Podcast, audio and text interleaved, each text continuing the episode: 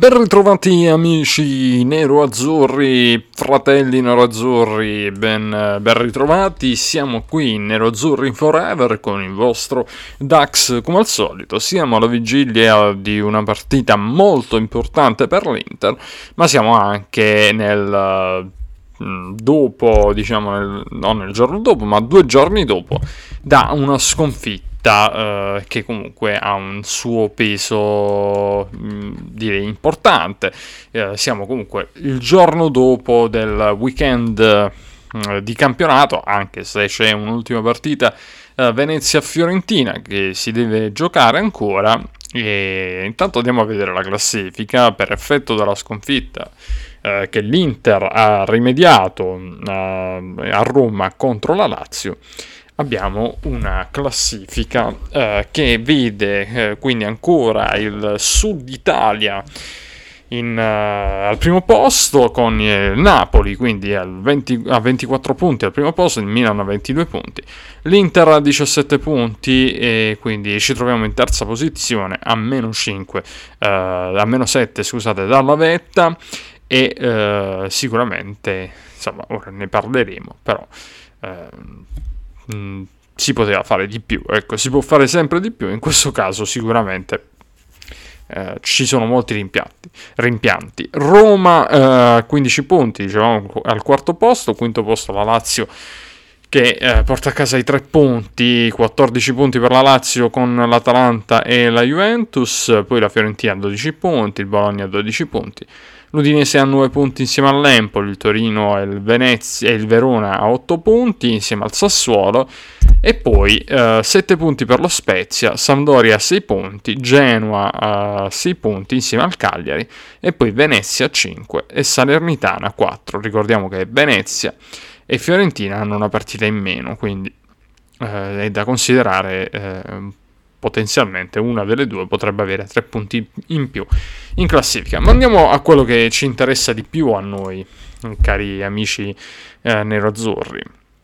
Allora, eh, cosa è successo a Roma contro la Lazio? Sapevamo che eh, comunque mh, poteva essere una partita impegnativa e difficile da, da portare avanti, da portare a casa. Però eh, l'Inter in realtà ha approcciato molto bene alla partita, è riuscito a fare tante cose buone eh, fino a una buona parte del secondo tempo e mm, ha, aveva in controllo la partita tranquillamente. Eh, eravamo sul punteggio di 1-0 con il gol di Peresic sul rigore, un, un rigore che c'era e l'Inter eh, ha avuto anche la possibilità di, di portarsi sul 2-0, qualche azione della, della, Lazio ma nulla di impegnativo e quindi fino a più o meno al rigore eh, della Lazio al 64esimo l'Inter comunque era padrone del campo tanto che eh, c'è del rammarico nel, tra, nei tifosi nerazzurri perché mh, mm, il rammarico è quello di non essere riusciti a concretizzare eh, le altre azioni dal gol e a chiudere la partita. E come sempre sappiamo, quando non chiudi la partita è un problema e ti crei delle, delle potenziali eh, problematiche, ti crei delle difficoltà eh, che poi puntualmente eh, si verificano perché quando poi giochi con la Lazio, che non è una squadretta sicuramente, eh, comunque se continui a, a, lasciare campo, prima o poi un gol te lo vanno a fare. C'è da dire che l'Inter può avere della, degli attenuanti, questo sicuramente perché eh, i sudamericani per esempio sono tornati eh, avendo nelle gambe ancora le fatiche delle nazionali. Uh, addirittura il giorno prima, la notte prima, uh, Lautaro Martinez era in campo, quindi capite bene che i tempi di recupero erano veramente pochissimi turnover, quindi eh, se vogliamo forzato, perché alcuni si sono lamentati di questo turnover fatto eh, da Inzaghi, però veramente non c'era possibilità di fare diversamente. E, um, una partita che eh, tutto sommato quindi era a un certo punto in controllo dell'Inter per, per una buona parte di partita era uh, in, sotto il controllo dell'Inter sul punteggio di 1-0 poi arriva il rigore eh, dato alla Lazio dove ci sono discussioni anche lì perché Bastoni ci si domanda come poteva saltare in, quel, in quell'occasione lì, non poteva eh, mica tagliarsi il braccio, però da regolamento a quanto pare comunque il rigore c'era, e anche se ci sono delle, dei pareri contrastanti su questo, su questo rigore, però per la maggior parte comunque eh, dicono eh, che il rigore c'era perché comunque da regolamento eh, ci sta, insomma. E un rigore che però fa un po' eh, così restare eh, arrabbiati e dubbiosi, ecco.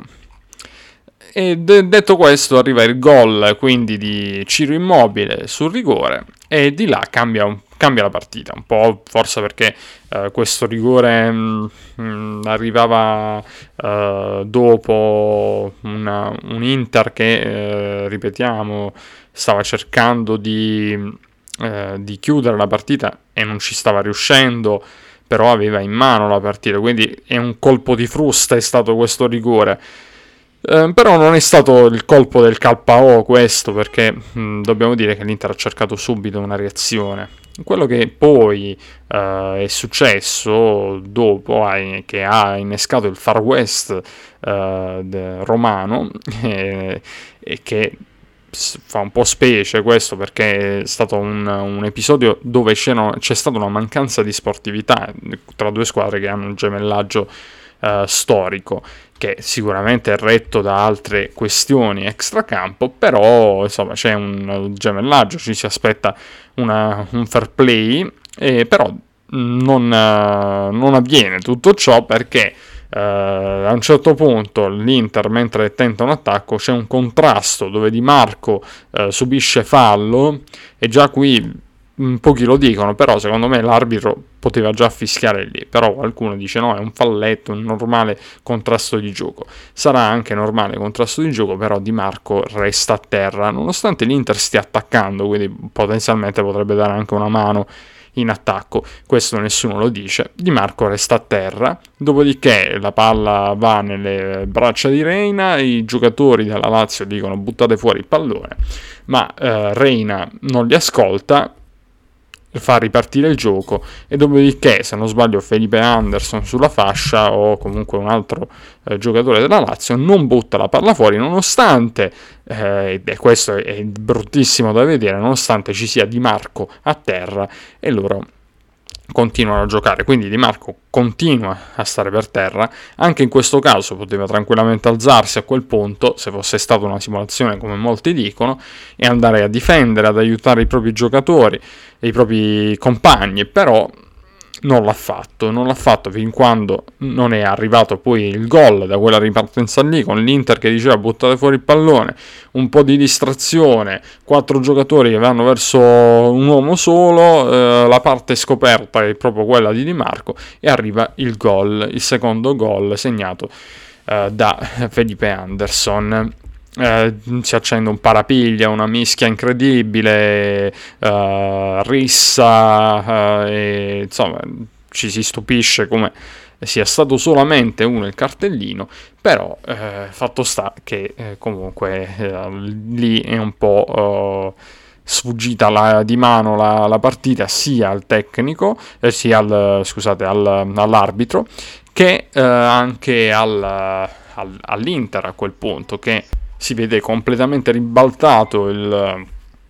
il risultato in una partita che meritava assolutamente dove meritava assolutamente di più e si ritrova addirittura sul punteggio di 2 a 1 sotto eh, di 2 a 1 e eh, ovviamente con la rabbia di un fair play mancato, di una sportività mancata, di un giocatore che è rimasto a terra ed era rimasto a terra anche durante comunque eh, questo parapiglia, poi a un certo punto sì, si alza di Marco, beh però cioè, ne, comunque è passato un po' di tempo. I eh, giocatori della Lazio dicono eh, se non avete fermato il gioco voi o comunque se non l'ha fatto l'arbitro perché dovremmo farlo noi, ma uno, Lautaro non ha gli occhi dietro la testa per fermare il gioco. E la seconda cosa, sì è vero l'arbitro non ha fischiato, però sarebbe stato molto più elegante buttare il pallone fuori, anche perché i giocatori della Lazio hanno visto la situazione. Ma comunque, nonostante tutti questi discorsi eh, che, che, vi ho detto, eh, comunque è stato confermato il gol e quindi mh, mm, per l'arbitro e per uh, il VAR comunque uh, ovviamente era tutto regolare per loro, sì, questo uh, certamente. per l'arbitro il contrasto con, su Di Marco, il fallo su Di Marco non era fallo e quindi per regolamento era tutto eh, regolare. Certamente resta eh, la rabbia perché eh, è vero che non c'è scritto da nessuna parte di dover buttare il pallone fuori, però ripeto, sta male eh, una, una, una, roba del genere eh, da, da, vedere, è una roba eh, poco elegante perché comunque ci passano davanti, voglio dire, a Di Marco. E e quindi po' la, l'arbitraggio fa un po' a desiderare, lascia un po' a desiderare. Perché dico l'arbitraggio? Perché secondo me si parte dal principio, cioè Di Marco, eh, c'è un fallo su Di Marco e lì devi fischiare. Eh, poi su quel rigore, eh, ripeto, molti dicono eh, che era da dare, anche secondo me si poteva dare per, per una questione di regolamento, però anche lì un po' di rabbia ti viene perché quel rigore insomma è abbastanza discutibile. Detto questo, a un certo punto cosa succede? Beh, eh, succede che eh, l'Inter perde la testa appunto in questo uh, Far West, possiamo chiamarlo così, eh, in questo uh, mucchio selvaggio dove uh, inizia una rissa incredibile e lì chiaramente si perdono un po', probabilmente saltano i nervi e l'Inter cala. Uh, Inzaghi fa dei cambi uh, per la prima volta, o comunque per un, una delle prime volte, cerca veramente di, uh, di mettere un Inter Uh, che possa andare all'arrembaggio, uh, però uh, questa volta paradossalmente quello che dicevo altre volte, cioè di, di sbilanciare un po' l'Inter in attacco in certe situazioni, paradossalmente questa volta è stato controproducente eh, perché è servito solo a scoprirci e mm, a commettere appunto eh, degli errori sia per quanto riguarda eh, questo gol, però abbiamo già spiegato un po' tutta la situazione di questo gol, e sia poi perché un po' il calo ehm, di concentrazione, un po' eh, non so, il fatto che ormai la partita sembrava indirizzata in un certo modo non dovrebbe succedere, questo il discorso di staccare la spina, il, questi blackout, tutti questi gol che stiamo per, prendendo, non dovrebbe succedere tutto questo, quindi eh, che l'Inter lasci mm, così andare eh, la partita e si, eh, si blocchi qualcosa, si inceppi qualcosa nel meccanismo però uh, sta succedendo e questo è quello che bisogna domandarsi in realtà, uh, questo è il punto comunque centrale, è quello che possiamo chiederci noi, ma questa Inter, qual è il problema di questa Inter? Perché ci sono questi blackout? E mm, dicevo, in questo caso comunque Inzaghi ha provato a eh, spingere eh, l'Inter tutta in attacco, però non, uh, non, sono arrivati appunto i risultati sperati perché poi ha messo in, in campo uh, Lautaro Martinez, Correa, uh, fatto entrare Cialanoglu, Vesino, Dumfries, cercato di cambiare un po' la, come possiamo dire, il, la parte offensiva, no? la, la fase offensiva però mh, mm, appunto come abbiamo detto non è, non è, cambiato nulla un po' perché l'Inter in campo poi a un certo punto non c'è stata più e un po' eh, perché probabilmente mh, mm, faceva, faceva, bene Inzaghi o non lo so deve trovare nuovi equilibri eh, quando si schiera diversamente oppure faceva bene a considerare sempre di misurare bene i cambi perché eh, probabilmente l'Inter ha bisogno di equilibrio. Si parla spesso di quello che è successo l'anno scorso, dove l'Inter attaccava tanto, prendeva tanti gol, a quel punto ha abbassato il baricentro eh, Conte e l'Inter poi ha trovato un, del, un equilibrio importante eh, dove ha iniziato a non prendere più gol e, e, e, lì è iniziata la, ha, tro- gli ha iniziato a trovare la strada per, per lo scudetto. Insomma, eh, in questo momento comunque ci sono questi blackout e bisogna risolvere assolutamente, ricercare di prendere meno gol. E dall'altra parte, quindi se ci sono questi tre punti dove abbiamo un grande rammarico, dove veramente si è arrabbiati per quello che è successo e non voglio dire altro, e, e sia perché anche eh, insomma, il Milan ha, ha fatto ancora punti, ha, si è portato a casa ancora tre punti, ha ribaltato una partita che stava perdendo, il Napoli ha vinto con il Torino, la Juve ha vinto e rosicchia altri tre punti, è chiaro che come ho detto, queste, queste cose purtroppo non, non, devi concedere tutti questi punti, cioè se vuoi andare a vincere lo scudetto devi essere una squadra cinica. Però fatto sta che l'Inter addirittura, però dopo che abbiamo fatto un po' tutto questo dramma nero-azzurro, però l'Inter pare che abbia comunque, anzi pare, le statistiche dicono che abbia, eh, se non sbaglio, due punti in più dell'anno scorso, dell'Inter dell'anno scorso, e meno squadre davanti addirittura. Quindi insomma, mh, mm, sicuramente, eh, come diceva il buon, eh, buon Lino Banfi, calma gesso, però c'è da dire anche che le prossime due partite saranno partite eh, veramente importanti, quella di domani contro lo Sheriff che attenzione, non è assolutamente da sottovalutare, ma eh, neanche un po', visto che comunque al primo posto ha battuto sia il Real Madrid che lo Shakhtar, eh, e quindi massima serietà eh, nell'affrontare lo Sheriff. E poi la prossima settimana di domenica abbiamo il Derby d'Italia ovvia- ovviamente una partita importantissima una partita eh, dal, dalla, dal peso eh, veramente importante come sempre, ma questa volta probabilmente è uno dei più pesanti, visto che eh, ci dirà un po' eh, qual è la direzione di questa Inter. E ovviamente ce la dobbiamo mettere tutta, sia domani in Champions League che in campionato contro i rivali storici della Juventus. Bene ragazzi, questo è tutto, questa è l'analisi eh, del, del, momento dell'Inter, eh, quindi io non so espormi più di tanto di quello che succederà,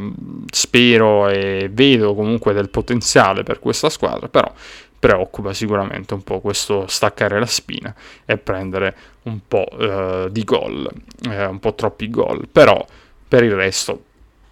la qualità c'è, se messa bene in campo, se si riesce a trovare un equilibrio anche questa stagione, secondo me si potrebbe fare una, un'ottima stagione e magari puntare agli obiettivi che eh, speriamo tutti, insomma,